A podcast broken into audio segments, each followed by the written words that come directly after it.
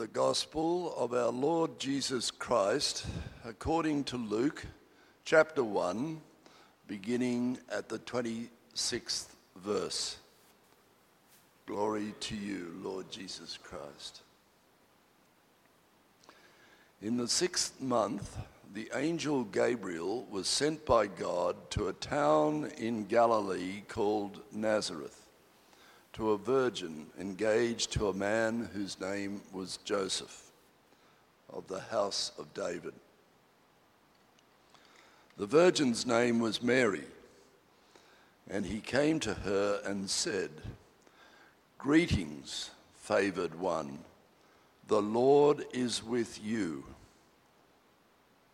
But she was much perplexed by his words and pondered what sort of greeting this might be.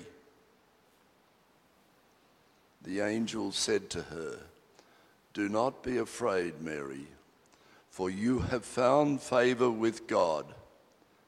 And now you will conceive in your womb and bear a son, and you will name him Jesus. He will be great and will be called the Son of the Most High. And the Lord God will give to him the throne of his ancestor David. He will reign over the house of Jacob forever, and of his kingdom there will be no end. Mary said to the angel, how can this be, since I am a virgin? The angel said to her, The Holy Spirit will come upon you, and the power of the Most High will overshadow you. Therefore, the child to be born will be holy. He will be called Son of God. And now your relative Elizabeth, in her old age, has also conceived a son. And this is the sixth month for her who was said to be barren. For nothing will be impossible with God. Then Mary said, Here am I, the servant of the Lord. Let it be with me according to your word. Then the angel departed from her. This is the gospel of the Lord.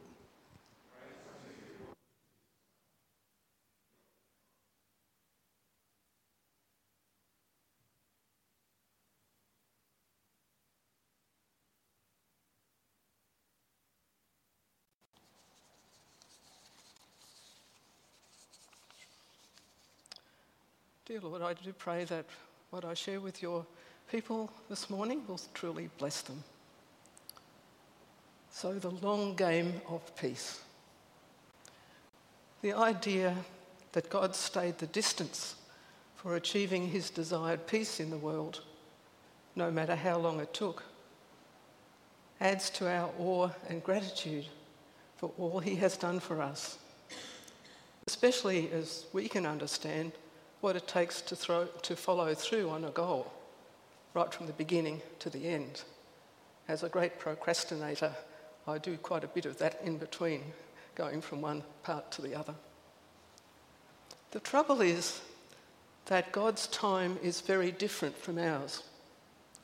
The Greek word for our time is chronos. It is linear, with a beginning and an end. Hence, we do things in chronological order. But a different word is used in the Bible for God's time, mainly kairos. This can mean the right time for God to do something from God's perspective, and it involves both the past and the future woven together. It is now, but not yet. An example of this is the kingdom of God, which has come in Jesus, but is not yet fulfilled. And you and I live in that gap between those two things in time. Many years ago, God gave me a powerful glimpse of time from His perspective. At that time, through my studies of a very confronting period in history, I told him how powerless I felt to help the victims, which was strange given that the horrors occurred decades earlier. But then I heard him say very quietly, Pray for them. That made no sense. How could my prayers all these decades later help them then? But once again, he said, Pray for them. And immediately this picture formed in my mind. So, in the centre of the wheel, there is God. On the outside rim of this is on the outside rim, there's a spot there showing the beginning and the end of the world. Now that spot could have been placed anywhere, but the idea is that right round the rim you've got the history of the world. The spokes linking God with the world, of course, are Jesus. So God could see all things, hear all things, and know all things in the one moment. For him, time simply is. We might call it eternal time, if you like, eternity. So St. Peter understood this.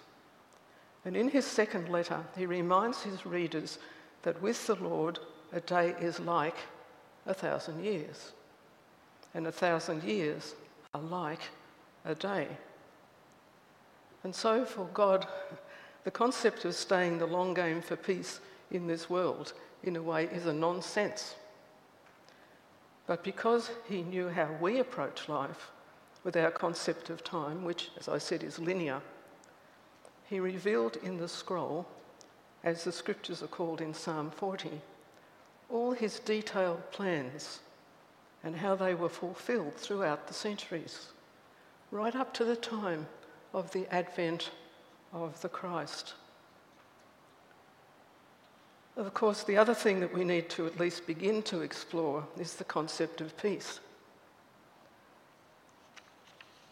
Given that it's not likely to be something we might say, like, oh, all I need is some peace and quiet. When we do explore it, though, we will discover that the word peace is used 429 times throughout the Bible. Although the NIV, in its normal ag- arrogant way, replaces it with other terms. And the first time it is used in the Bible is in Genesis 15 15, right at the start, where the Lord tells Abraham that you, however, will go to your fathers in peace and be buried at a good old age. A really comforting promise. If we continue our search, we will find that God's peace is one of his spiritual powers, described in Philippians 4 7 as the peace of God that transcends all understanding. It's not something that we can comprehend with our minds, as it is spiritual. It may also be a gift from God, as the apostles Peter and Paul often prayed for the recipients of their letters. For instance, in Ephesians 1 2, grace and peace to you from God our Father and the Lord Jesus Christ. What a lovely blessing. Which in turn reminds us of Jesus, whose coming is prophesied in Isaiah 9 and is described in verses 6 to 7 as Everlasting Father, Prince of Peace. Of the increase of his government and peace, there will be no end. And we will remember his words in John's Gospel, in chapter 14, verse 27, when he is preparing the disciples for the time when he will not be with them. And he says these beautiful words Peace I leave with you, my peace I give you. I do not give you as the world gives. And so he encourages them do not let your hearts be troubled and do not be afraid. And just as peace is a spiritual force in God the Father and God the Son, so of course it is in God the Holy Spirit. As Paul explains in Galatians 5:22, the fruit of the spirit is love, joy, peace, patience, kindness, goodness, faithfulness, and self control. So when we come to Luke's Gospel, we find that God's time, kairos, and our time, chronos, come together.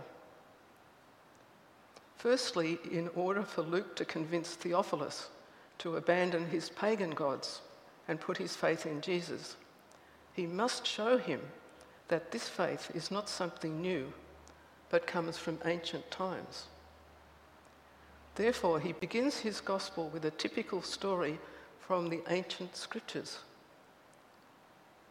This time about a barren woman, in this case, Elizabeth, who was gifted by God with a special son who would have an important role to play in the history of Israel and the gospel, namely John the Baptist.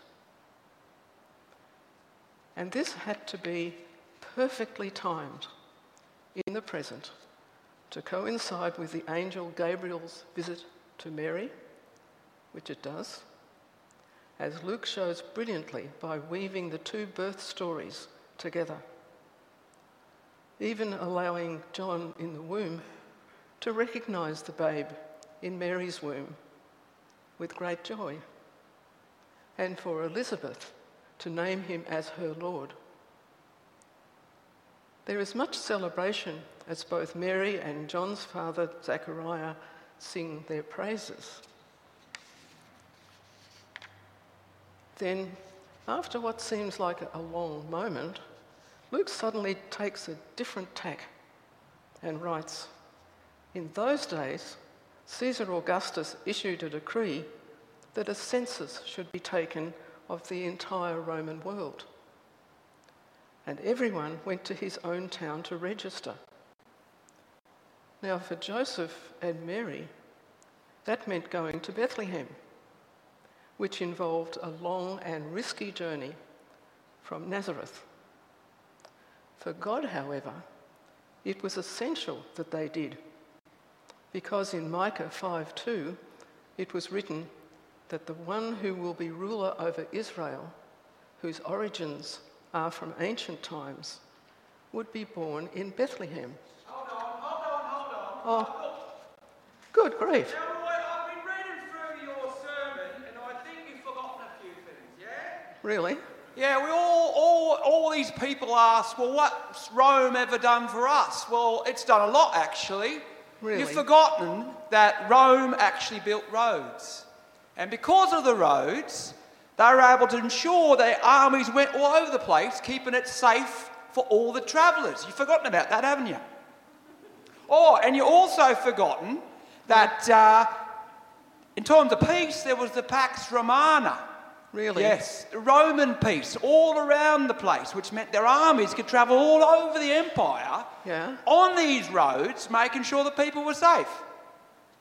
And, uh, and the third thing, you've forgotten What that because of all that, people were travelling all over the place. Lots of people, like the M1 over here, lo- lots of people up and down the highway, Yeah. keeping each other safe. So, long story short, Joseph and Mary and Jesus were safe and peaceful because of the Romans. Don't you forget that.